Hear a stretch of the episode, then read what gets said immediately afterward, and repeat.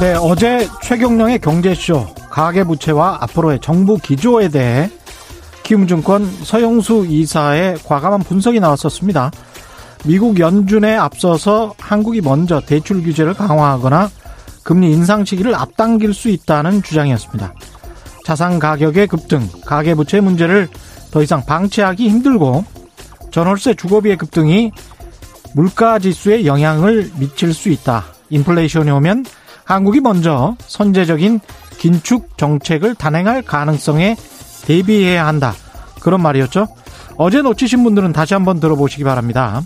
마침 한국은행이 오늘 발표한 소비자 심리지수는 95.4, 지난달보다 4.2포인트 상승했고요. 특히 향후 경기가 좋아질 것이다라고 한 응답, 지난달보다 8포인트 상승, 금리 수준 전망도 3포인트 상승해서 102에 달했습니다. 금리 인상의 시계가 이번에는 서울, 서울이 뉴욕보다 빠를 수도 있겠습니다.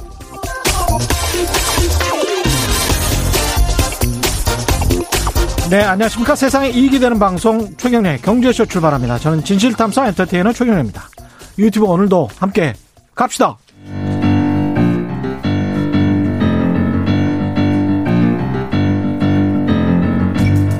세계 100대 경제학자 가짜 경제 뉴스 감별사 가슴이 뜨거운 경제학자 건국대 최백은 교수의 이게 경제다.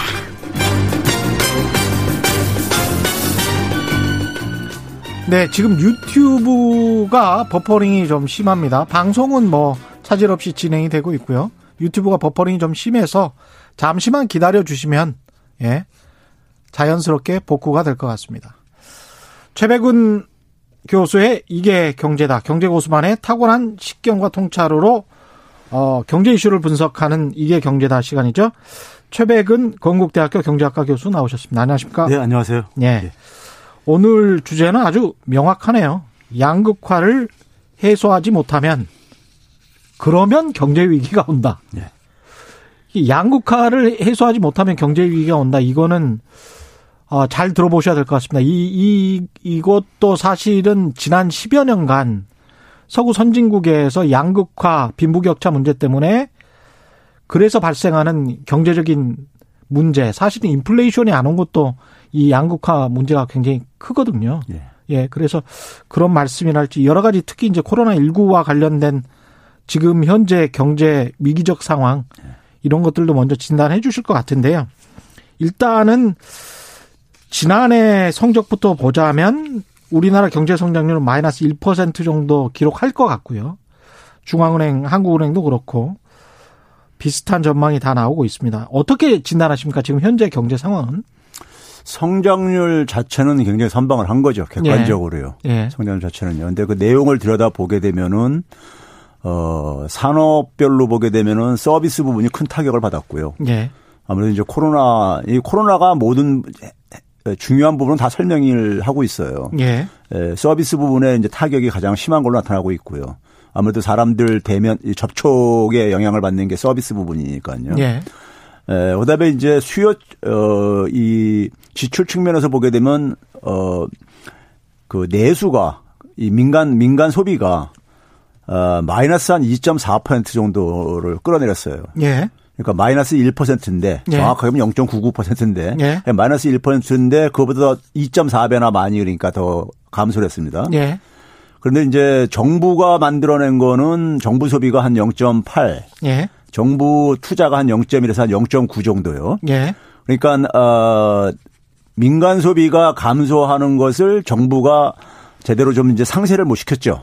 그랬네요. 예. 예. 그러니까 어 조금 더 갔으면 그렇죠. 예. 그러니까 사실 에 우리가 어, 주요 국가라든가 OECD 평균에 비해서 보더라도 음. 어, 재정 그 투입 규모가 예. 재정 투입 규모가 어, OECD 평균도 우리보다 한 두 배 정도 높고요. 예. 주요 선진 국가들은 한 세 배 이상 높, 높, 되게 높, 높아요. 예. 높으니까 우리가 재정을 너무 투입을 안 한 거죠. 예. 투입을 안 한 거고 그 결과가 에, 성장률의 내용에서도 그대로 반영되고 있다. 음. 그 결과가 이제 그러니까 어떻게 보면 가계의 희생 거죠. 예. 가계 희생으로 그러한 결과를 만들어낸 거고 음. 실제로도 보게 되면 우리가 아, 작년에는 저는 어 경제 정책으로 만들어낸 성적이 아니라 예. 저는 K 방역의 성적이라고 봐요.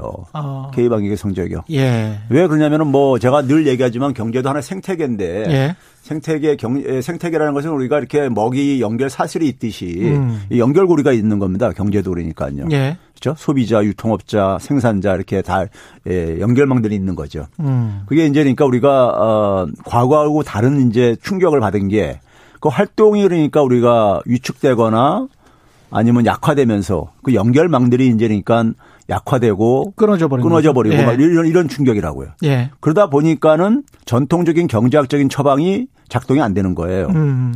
만약에 이게 그러니까 뭐 예를 들어서 그러니까 아 돈이 그러니까 좀 부족하다든가 하면은 예. 돈 찍어서 공급하면 되는 거지만은 그게 이제 전통적인 경제학적 그렇죠. 처방입니다. 예. 근데 우리가 어 가장 지난해 그러니까 피해를 보는 선진국이 이제 미국이었었잖아요. 예. 어, 미국인데 미국이 그러니까 달러를 엄청 공급해서도 음. 별로 속수무책이었잖아요. 예. 그게 이제 여실히 그걸 보여주고 있는 겁니다. 위기의 음. 내용이 과거의 위기하고는 차이가 있다는 것을요. 예.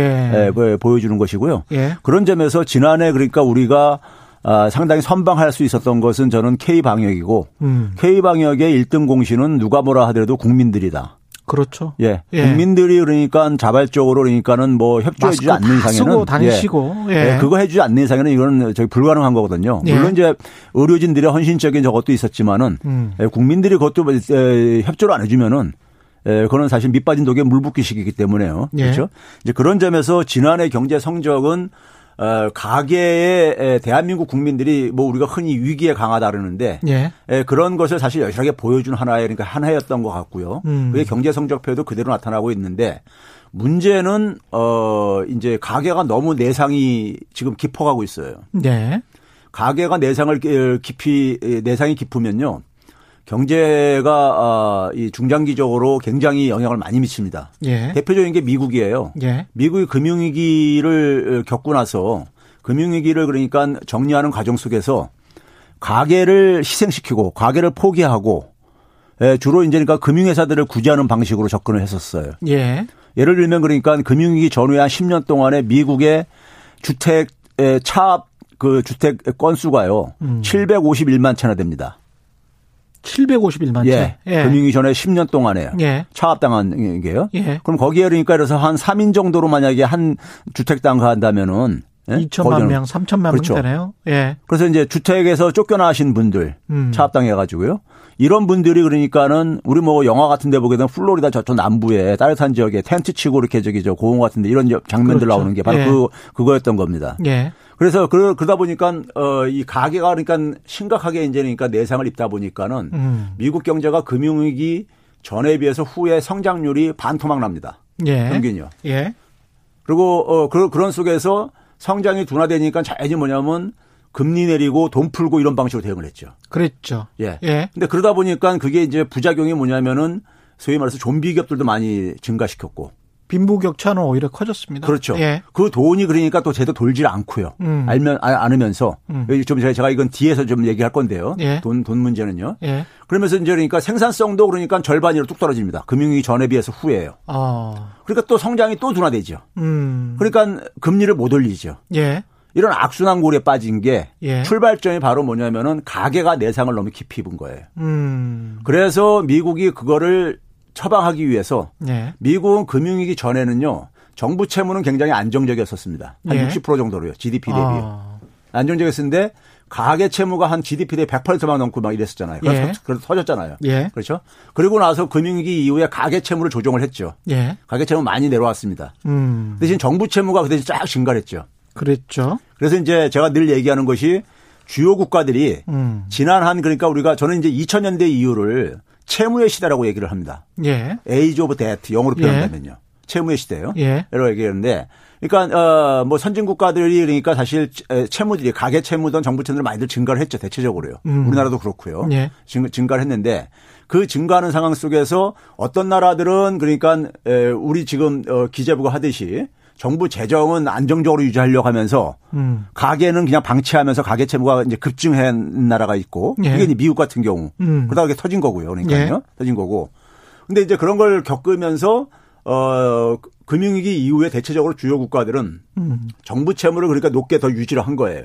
그래서 채무는 미국은, 어차피 미국은 지금 거꾸로잖아요. 아까 말씀하신 것과. 그렇죠. 예. 그러니까 이제 우리가 보게 되면은 지난 어, 길게 보게 되면 80년대 이후에 적어도 그러니까 우리가 90년대 2000년대 이후에 보게 되면요. 어, 이 채무가 증가하는 이유는 음. 채무가 증가한다는 것은 결국 뭐냐 채무라는 것은 미래 소득을 땡겨 쓰는 겁니다. 예. 땡겨 쓰는 거예요. 그러니까 이제 뭐 어, 미국 같은 경우도 그러니까는 이 소위 말해서 그 시스템이라든가 기존의 시스템이라든가 아니면 경제 생태계가 활력이 저하되면서 그리고 이제 뭐 우리가 흔히 얘기듯이 노동 전략적인 기술 진보라든가 글로벌화라든가 뭐 이런 걸로 인해 가지고 양극화가 심화되면서 양극화가 심해되게 되면은 총수요가 줄어들 수밖에 없어요. 예. 네, 소득 불평등이 심해지게 그렇죠. 되면요. 그렇죠. 그러니까 총수 예. 줄어들니까 성장이 둔화되니까는 음. 그럴 때 쓰는 되게 유혹받는 게 뭐냐면은 부채 주도 성장입니다. 음. 개인들한테 그러니까는 빚내서 그러니까는 저기 저 이 대응을 하도록 그러니까요. 예. 네, 정책적으로. 예. 미국은 그러니까 사실은 그게 클린턴 행정부 때부터 그렇게 했어요. 그래서 2008년 금융위기가 터진 그렇죠, 거죠. 터졌죠. 근데 우리 같은 경우 근데 이제 위기를 이제 그러니까 우리 같은 경우는 글로벌화 하면서 음. 소위 말해서 은행 위기, 외환 위기가 터졌던 거죠. 예. 위기 한 번 터질 때마다 양극화가 심해집니다. 음. 양극화가요. 예. 그 양극화가 심해지게 되면은 앞에서도 얘기했듯이 총수요가 굉장히 이제 약화가 되게 되고 예. 그에 따라서 그러니까는 결국은 이제 성장을 이제 부양 이제 부양 경제를 부양하려면은 빚내서 그러니까 가게 빚내야 되는데 누가 빚을 낼 것인가 이 문제가 있는 거죠. 그렇죠. 누가 빚을 낼 것인가. 예. 근데 거기서 이제 가계와 정부 어느 쪽을 갈 때, 음. 정부 쪽을 할 때 길게 보게 되면 2000년 지난 20년 동안에 보게 되면은 선진 국가들이 배운 교훈은 뭐냐면은 음. 정부가 그래도 대응 능력이 더 있다. 가계보다. 차라리 정부가 빚을 내는 게 낫다. 가계를 그러니까 채무가 계속 증가하게 하면은 언젠가 예. 이게 사고를 유발한다.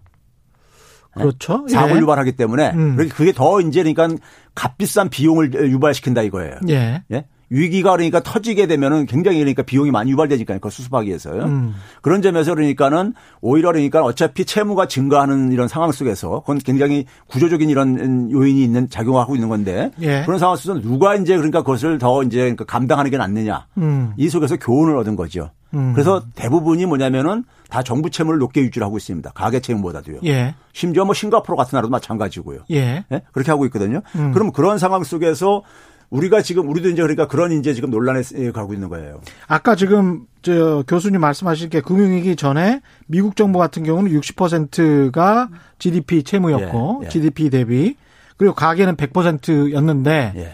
지금 현재 상황은 미국이 한 정부 채무가 GDP 대비 8% 130% 가까이 예, 되죠. 예.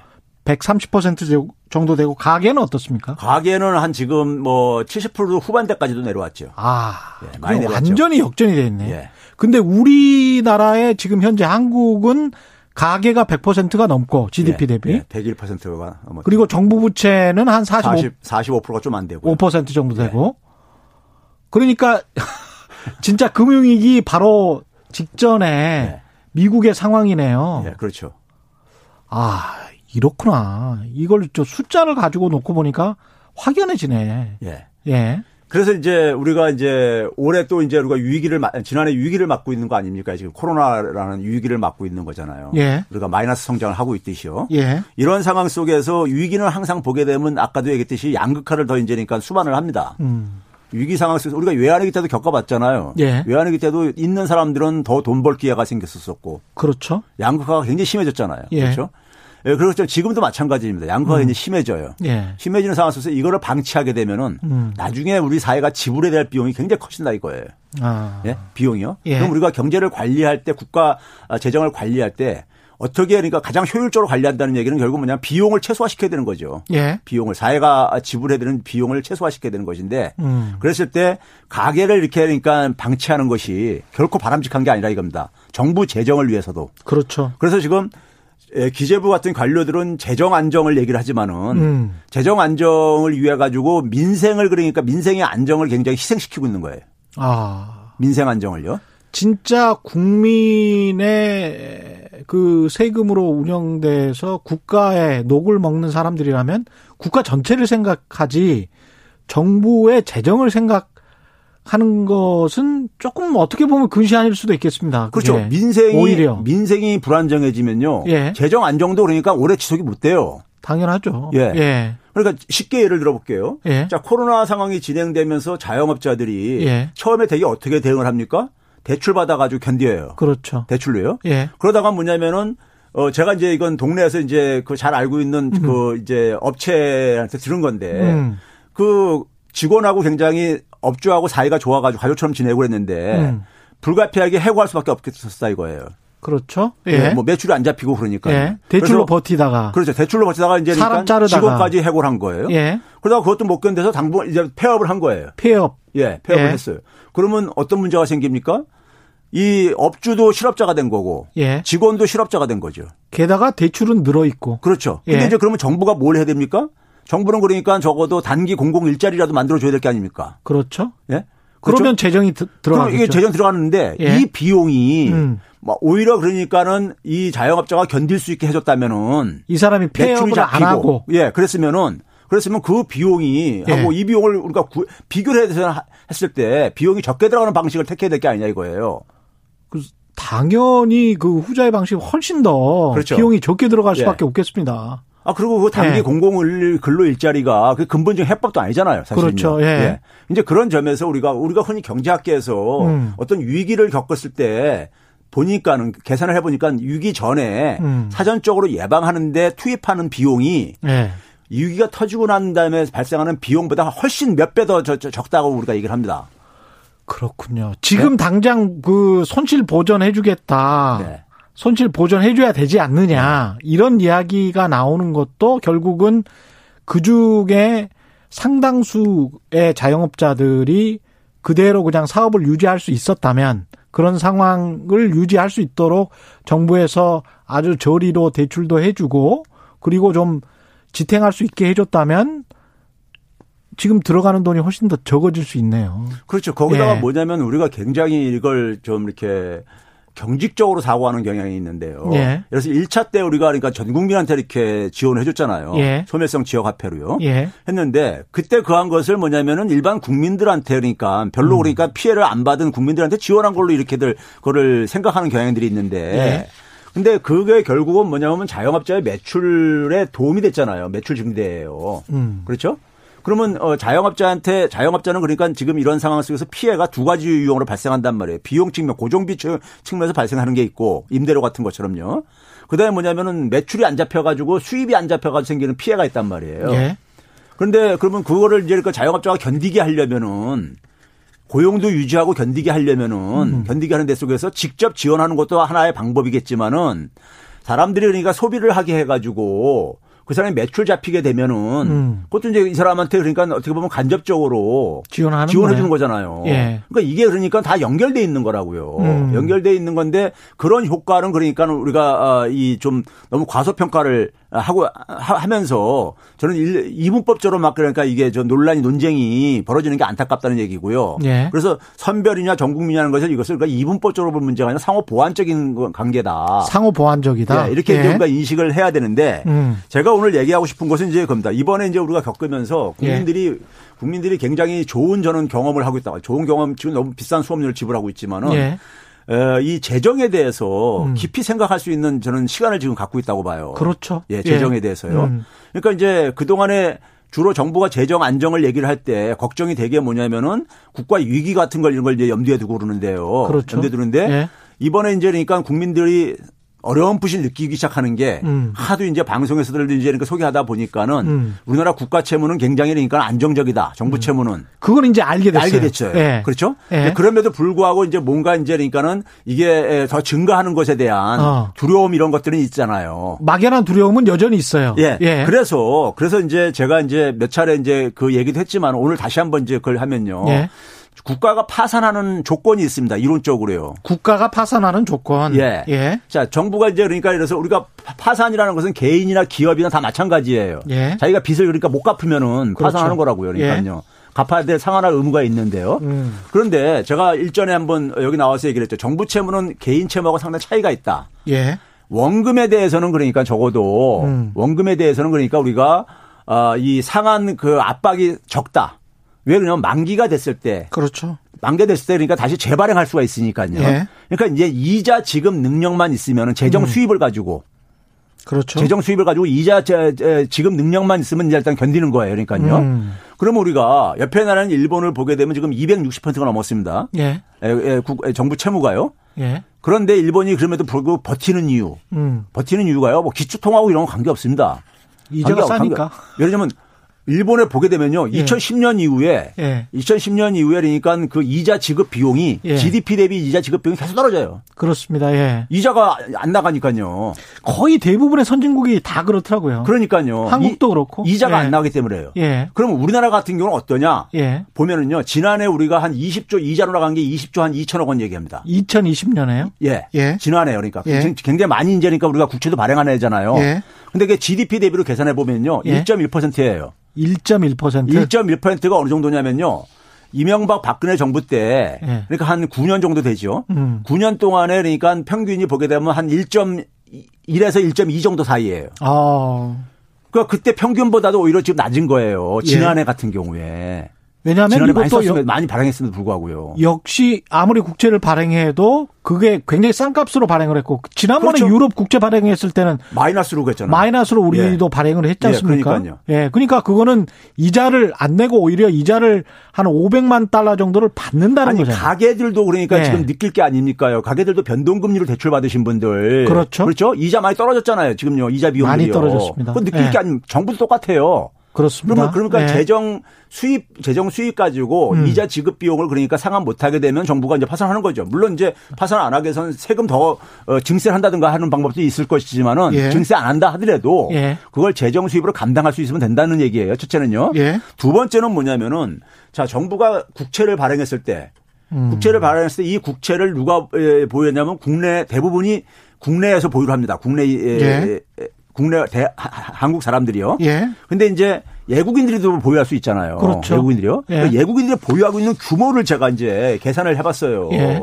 근데 예국인들이 보유하고 있는 국채가 크게 보면 두 가지 종류입니다. 음. 하나는 뭐냐면 이제 그러니까 우리가 예국의 중앙은행들이 음. 장기 투자적인 차원 속에서 보유하고 있는 게 있어요. 예. 예? 그게 한 절반 정도 됩니다. 음. 전체 그러니까 예국인들이 보유하고 있는 국채가 어느 정도냐면 지난해 같은 기준으로요.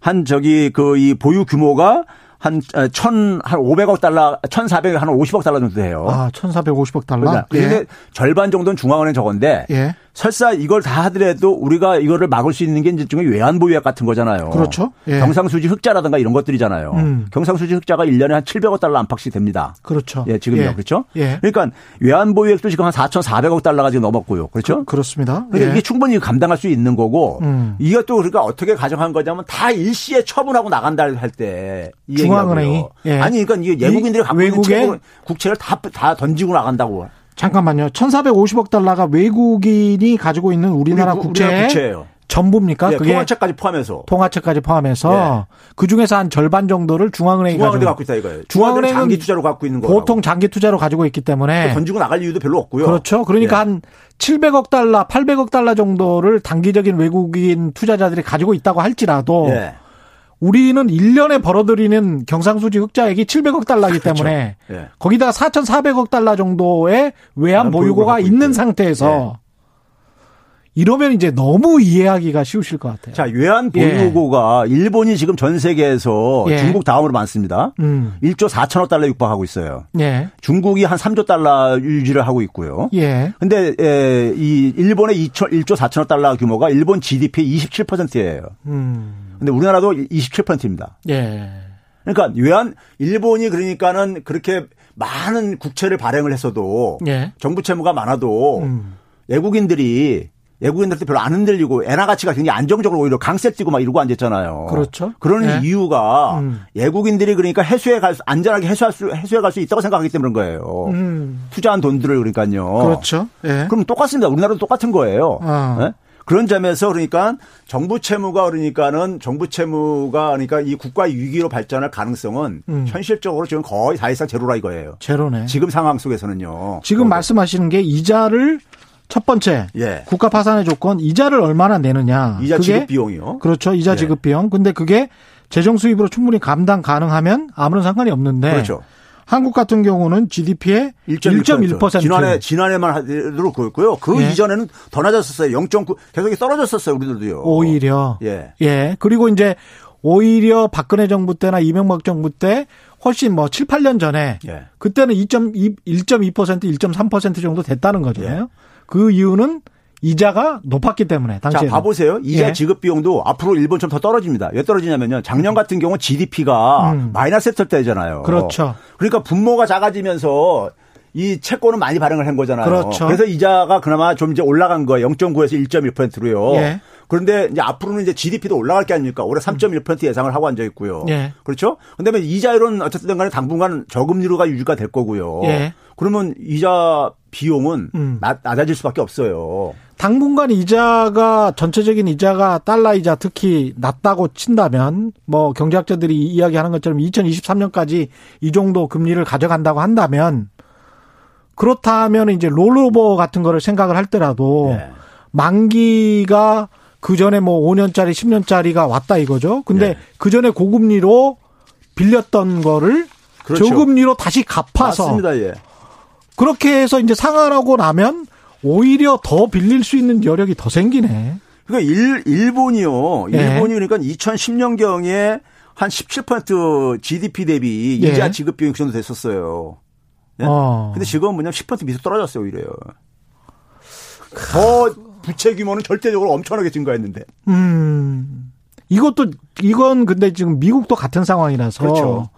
미국도 그래서 이제 미국이나 일본이나 금리를 쉽게 올릴 수가 없는 구조라는 게 워낙 본인들이 부채가 예. 예. 정부 부채가 많기 때문에 맞아요. 예. 그래 그래서 그 이유도 있습니다. 그렇죠. 예, 그 이유도 있어요. 예. 그래서 제가 이제 늘 얘기하는 게 뭐냐면 일본 같은 경우 음. 경제가 정상화돼도 문제인다는 얘기가 경제 정상화되게 되면 금리 예. 정상화하게 되고 그렇습니다. 그러면 이 엄청난 이제 그러니까 GDP 대비 그러니까 거의 세 배 가까운 그렇죠. 이 국채 문제가 예. 부담으로 자격을 돌아올 수밖에 없다 이거죠. 그렇습니다. 그래서 와. 이제 예. 그 함정에 빠졌다고 제가 너무 많으면 이제 그런 문제가 있는데. 예. 근데 하여간 우리는 지금 어쨌든 간에 재정에 대해서 너무 그러니까 사실 그러니까 정부의 재정을 운용을 담당하시는 분들이 음. 너무 좀 이게 이게 과대 포장을 해 가지고 예. 좀 어, 가고 있는데 문제는 뭐냐면 이 재정 안정을 에, 재정 안정이 그냥 공짜로 오는 게 아니라 민생을 불안정시키는 대가로 지금 얻는 거라 이거예요.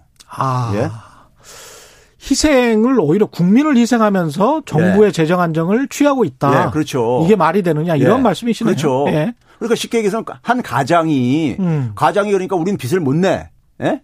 우린 빚을 지고 살 수 없어. 예. 그래가지고 가족이 굉장히 그러니까 뭐 공부도 뭐 자녀들도 공부도 못 시키고. 예. 막 그런다고 해보세요. 학원 다니지 마. 예. 예. 그러면 이제 그러니까 자녀들이 공부를 하고 교육을 받아야지만이 그건 예. 투자잖아요. 투자. 그렇죠. 미래에 대한 예. 투자잖아요. 그러면 공부를 안 하고 교육 안 받으면은 예. 미래도 계속해서 어, 안 좋은 삶을 살 수밖에 없는 거 경제적으로.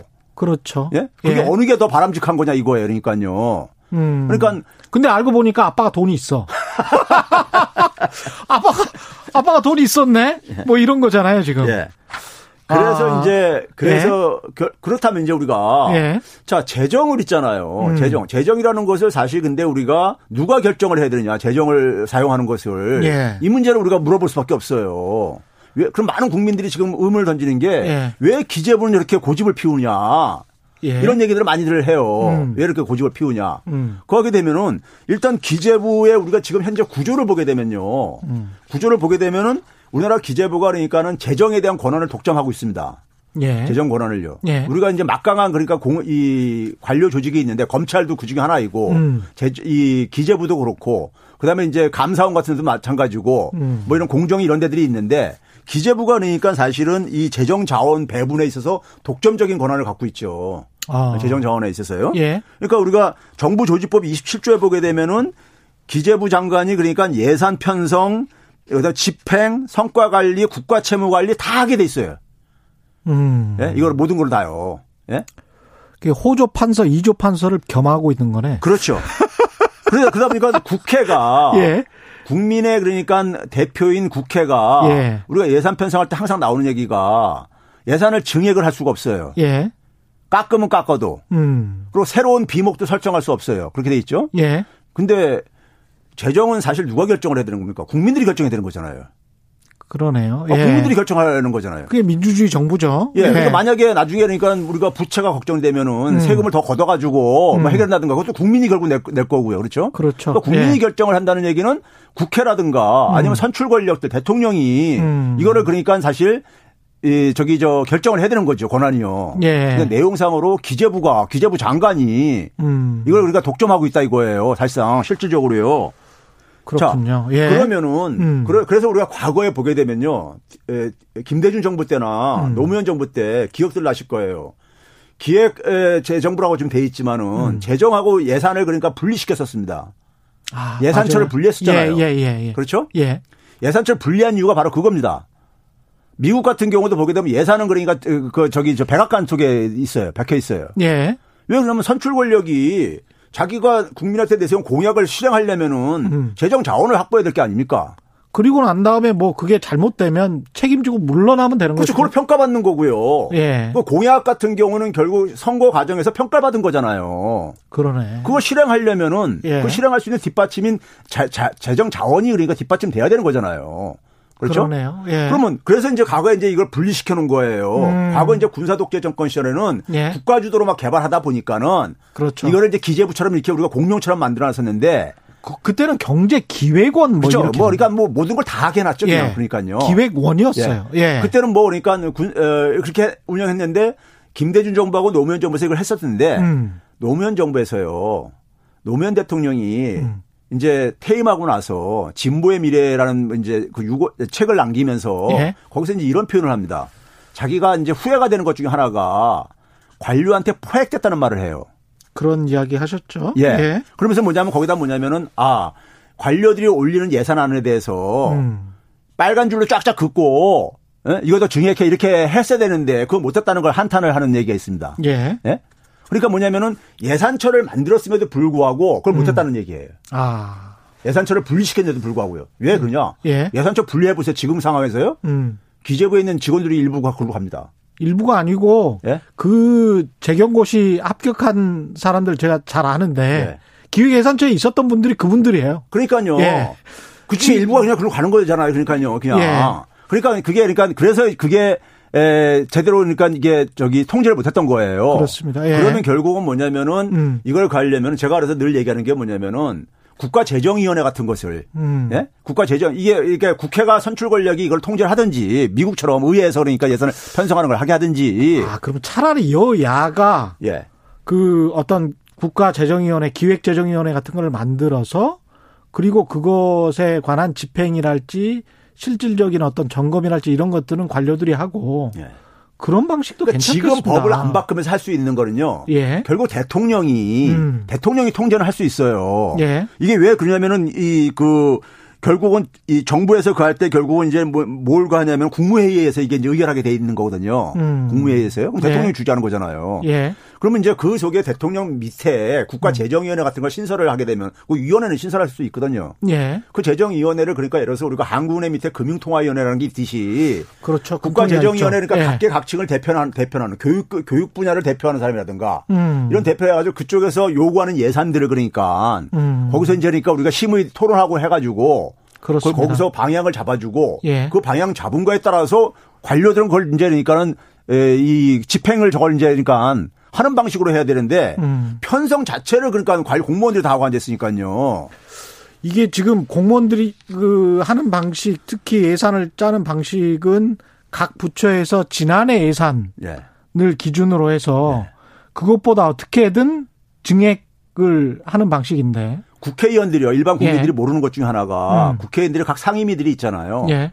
그러면 예를 들어서 지금 우리가 그래서 법사위 같은 데서 음. 법사위는 우리가 예산하고 별 관계가 없는 것처럼 보이잖아요. 예. 법사위에서 법안을 심의를 하다 보면은 음. 꼭 기재부 관료들이 와가지고 그 법안은 안 됩니다 이런 얘기를 한다는 거예요. 왜 예산이 없어서? 그러니까 거기에 이제 그러니까 그 예산이 변화가 생길 수가 있으니까. 예산에 변화가 생길 자기들이, 수가. 자기들이 그러니까 해오던 방식에 변화를 가, 가오니까요. 음. 근데 그거에 의해서 국회의원들이 국회의원들 꼼짝없이 되게 당한다는 거예요. 왜 당하느냐? 예. 국회의원들 자기 지역구 예산 또 그러면 이제 그렇죠. 보복을 받아요.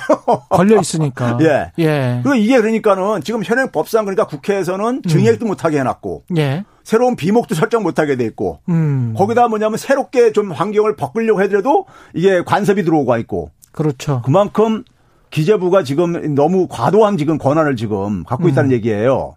예? 이게 일반 국민들이 모르는 거예요. 그렇습니다. 그래서 예. 재정에 제가 민주화가 필요하다는 것이 재정 민주주의가 음. 이거 안 하게 되면은 이거 안 하게 되면은 그러니까 국민들 그러니까 민생이라는 것은 음. 우리 한번 봐보세요. 이 그 공공 임대주택을 예. 많은 사람들이 그러니까 질 좋은 공공 임대를 많이 지으라고 함에도 불구하고 음. 박근혜 정부하고 문재인 정부 차이가 뭐냐면요. 비율은 증가했어요. 근데 예. 그게 뭐냐면 이제 도시 도시 주택 기금이라는 데서 이제 기본적으로 사용을 하는데 예. 주택 기금에서요. 그 절대 예산액은 변화가 없는 상황 속에서 음. 그걸 여러 가지 용도로 쓰는데 예. 그 중에 그러니까 임대주택 짓는 비중을 좀 높인 것뿐이에요. 아. 그러니까 한계가 있죠. 아. 예산 자체를 그러니까 안 늘리니까 절대액을요. 그러네요. 예. 아. 그러니까 이게 그러니까는 속도가 안 붙는 거 안 붙는 거예요. 음. 예? 그러니까 이게 재정 권한이 재정 권한을 확보하지 못하면 선출 권력이 음. 확보하지 못하면 자기들이 그러니까 약속했던 국민들한테 약속한 걸 추진할 수가 없는 할 수가 없네. 네. 그러면 과거 정부에서 그냥 이미 쌓아놨던 그 기금 내에서만 할 수가 있는 거네요. 그렇죠.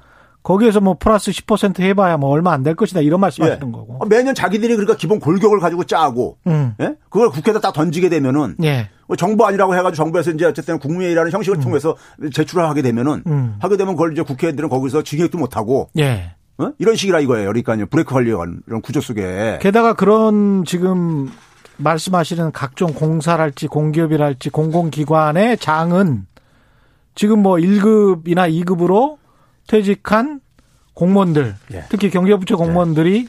거의 싹쓸이를 합니다. 그 당연하죠. 그, 예. 그 업체는 그 권한이 뒷받침되니까 그런 거예요. 예. 막강한 힘이 있으니까. 거의 싹쓸이를 하고 예. 거기에서 예산을 짜서 부처로 올리면 예. 그 부처에서 그걸 가지고 이제 청와대를 보고를 하고 국회도 보고를 하고 그런 식으로 해서 기본적인 세팅을 하거든요. 기본 값이 있어요. 그런 식의. 근데 그것을 면밀히 볼 필요가 굉장히 있습니다. 그게 거기에 부처 이기주의들도 굉장히 많이 있고 네. 그 다음에 그게 얼마나 민생이랑 관련돼 있는지도 사실은 잘 모르겠거든요. 예.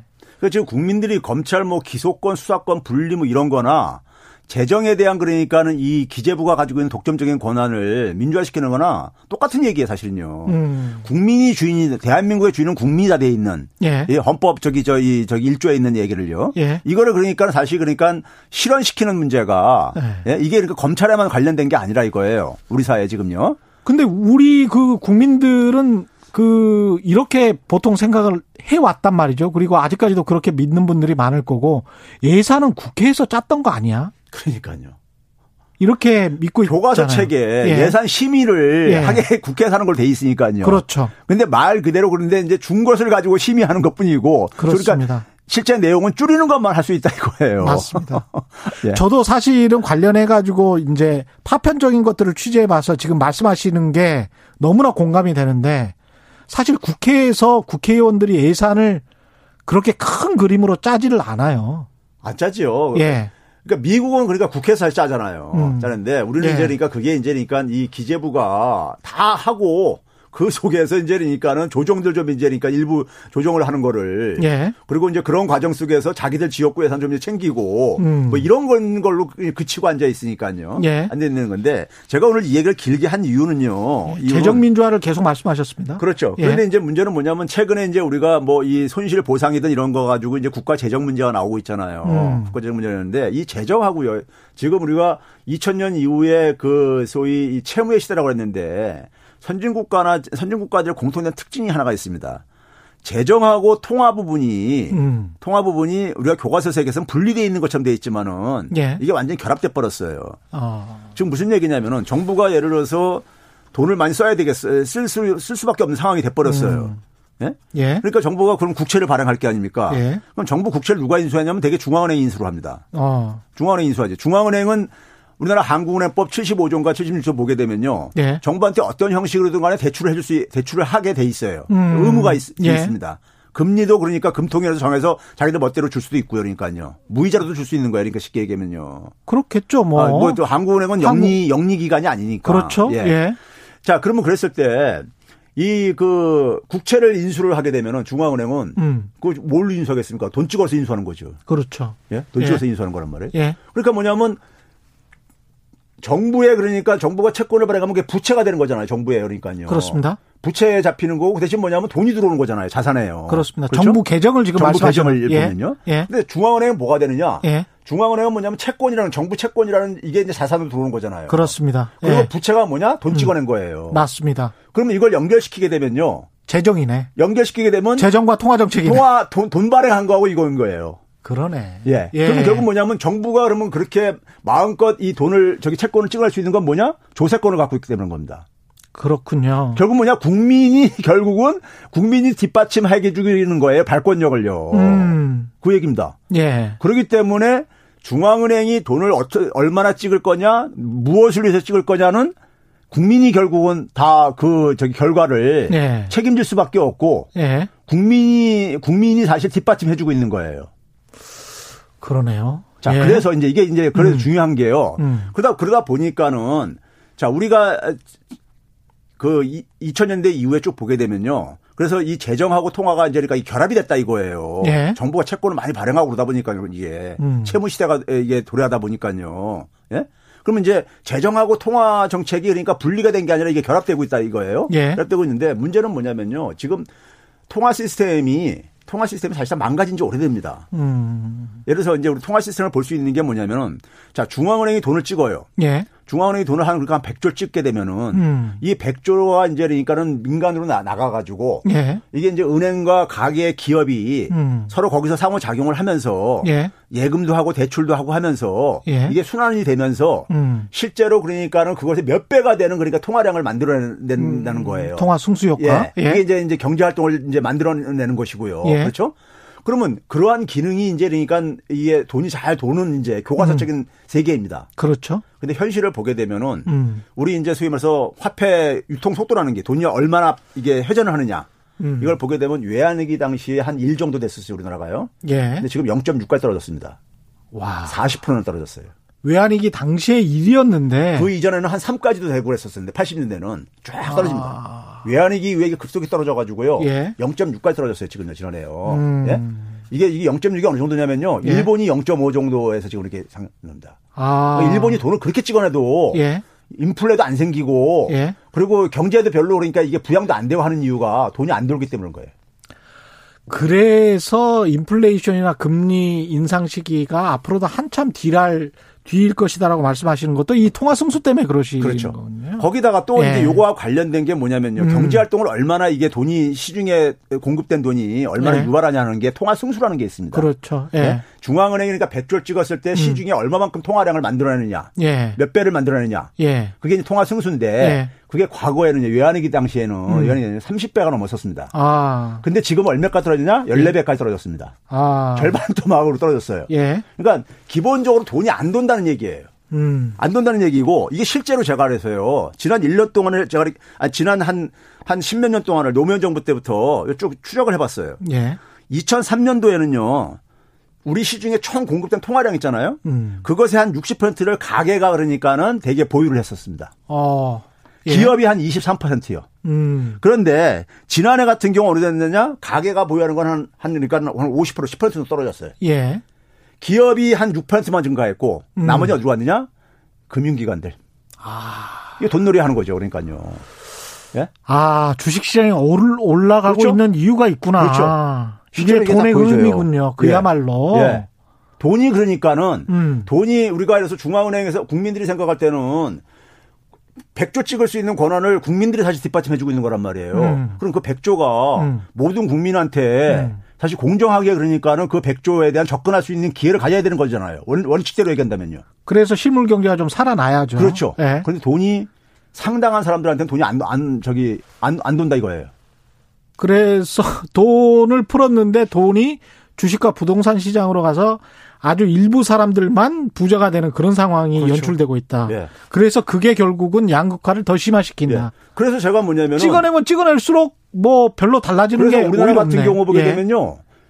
외환위기 이후에 특히 2000년대 이후에 보게 되면요. 인플레이션 문제가 사라집니다. 그렇죠. 예. 저기 글로벌 금융이 터졌을 때 2009년도에 음. 에그플레이션한 말이 한때 잠깐 유행했었어요. 그때는 예. 뭐냐면 이게 뭐 저기 저 농산물 예국의 농산물이 막 저기 저 불황이고 저희 작황이 안 좋고 막 그래가지고 예, 예. 그것 빼놓고는요. 예. 인플레이션 항상 물가, 물가 목표치에 음. 목표치에 항상 통제가 됐었고 아, 지금 훨씬 밑에 있었죠. 네, 지금 예. 최근에는 더군다나 훨씬 밑에 있잖아요. 예. 2%가 목표인데 예. 지금 1%도 지금 될까 말까 하고 이제 이렇게 오히려 디플레이션을 걱정하는 이런 상황이잖아요. 그렇습니다. 그 이유가 돈이 예. 안 들기 때문에 이런 거고요. 그러면은 자 지금 그래서 제가 계산을 해봤어요. 음. 정부가 돈이 필요해요. 예. 지금 이제 민생을 안, 민생을 지원하기 위해서요. 음. 돈이 굉장히 뭐 100조가 필요하다 뭐 이런 얘기도 나오고 있잖아요. 예. 국회의원들이 지금 계산해 보니까요. 예. 근데 그러면 우리가 정부가 국채를 발행하는데 음. 정부가 재정에 그러니까 좀 부담을 덜 주면서 가능한 한 좀 어떻게 하면 돈을 자금을 조달하겠느냐. 예. 이게 이제 결국 정부가 재정 어, 조달하는 하나의 자세일 게 아니겠습니까? 예. 그러면 예를 들어서 정부가 그러니까 아까 얘기했듯이 국가가 채무가 파산하는 경우를 제가 두 가지를 얘기를 했어요. 음. 그두 가지 조건을 충족시키는 방식이 뭐가 있습니까요? 자, 무이자 국채를 발행할 수 하면 음. 되는 이자비용 안 나가잖아요. 그렇죠. 그렇죠? 예. 두 번째는 뭐냐면 예국인이 가져가는 저기 안 가져가게 하면 될 게 아닙니까? 예. 그렇죠? 그렇죠. 그럼 무이자로 발행하게 되면 예국인한테 별 매력도 없죠. 그 채권은요, 사실. 유통시켜도요. 매력 유통시켜도 매력이 예. 없잖아요. 예. 근데 그거를 뭐 정 만약에 시중에 유통시키기 싫으면은 음. 한국은행 금고에다 저당시키라 이거예요. 아. 예? 예. 그러면 뭐냐면 돈만 그러니까 더 바, 바, 이 발권 저좀 증, 증, 증액이 된 거죠. 돈만 찍어낸 거네. 더 찍어낸 거죠. 예. 지금 양적 완화죠. 예. 양적 완화인데 음. 제가 여기서 이제 한국판 양적 완화를 얘기하는 게 뭐냐면 그래서 음. 찍어내가지고 문제는 돈을 찍어내게 되면은 음. 사람들이 생각하는 건 뭐냐면 심지어 경제학자들조차도 예. 인플레이션, 하이퍼 인플레이션 이런 얘기 또 와관됐더라고요. 오늘 어. 조선일보에서도 보게 되니까. 예. 그런데 여러분들 그 미국에서 음. 금융위기 이후에 양적 완화라는 용어가 처음 이제 튀어나왔잖아요. 예. 그때는 교과서에도 없는 얘기였었어요. 양적 완화라는 게요. 그런데 막 돈을 대규모로 찍어대니까는 예. 미국의 소위 Tea Party movement라고 예.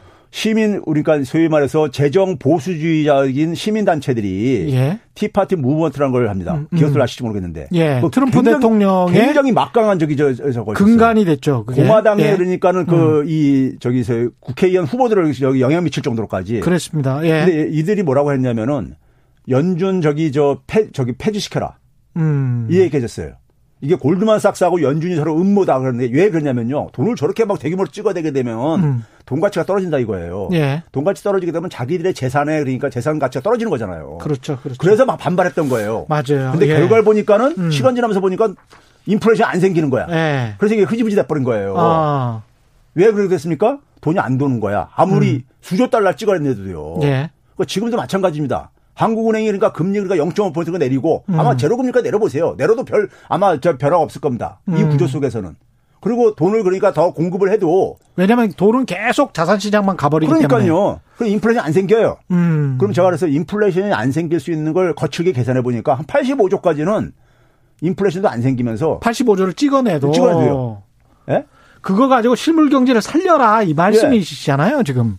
그러니까 아. 이게 그러니까 지금 한국은행이 너무 뒷짐지고 앉아 있는데 음. 한국은행의 주요한 어, 이 기능 중에 하나가 뭐냐면요. 물가 안정과 더불어서 금융 안정이라는 게 2011년도에 쟁취해서 얻어냈어요. 예. 예? 미국 연준 저 핑계 대면서 음. 근데 금융 안정의 가장 핵심적인 어, 요인이 뭐냐면요. 소득 불평등을 어, 개선시켜야 되는 거예요. 그렇죠. 예. 근데 한국은행 소득 불평등 개선에 기여하는 게 뭐가 있냐고요.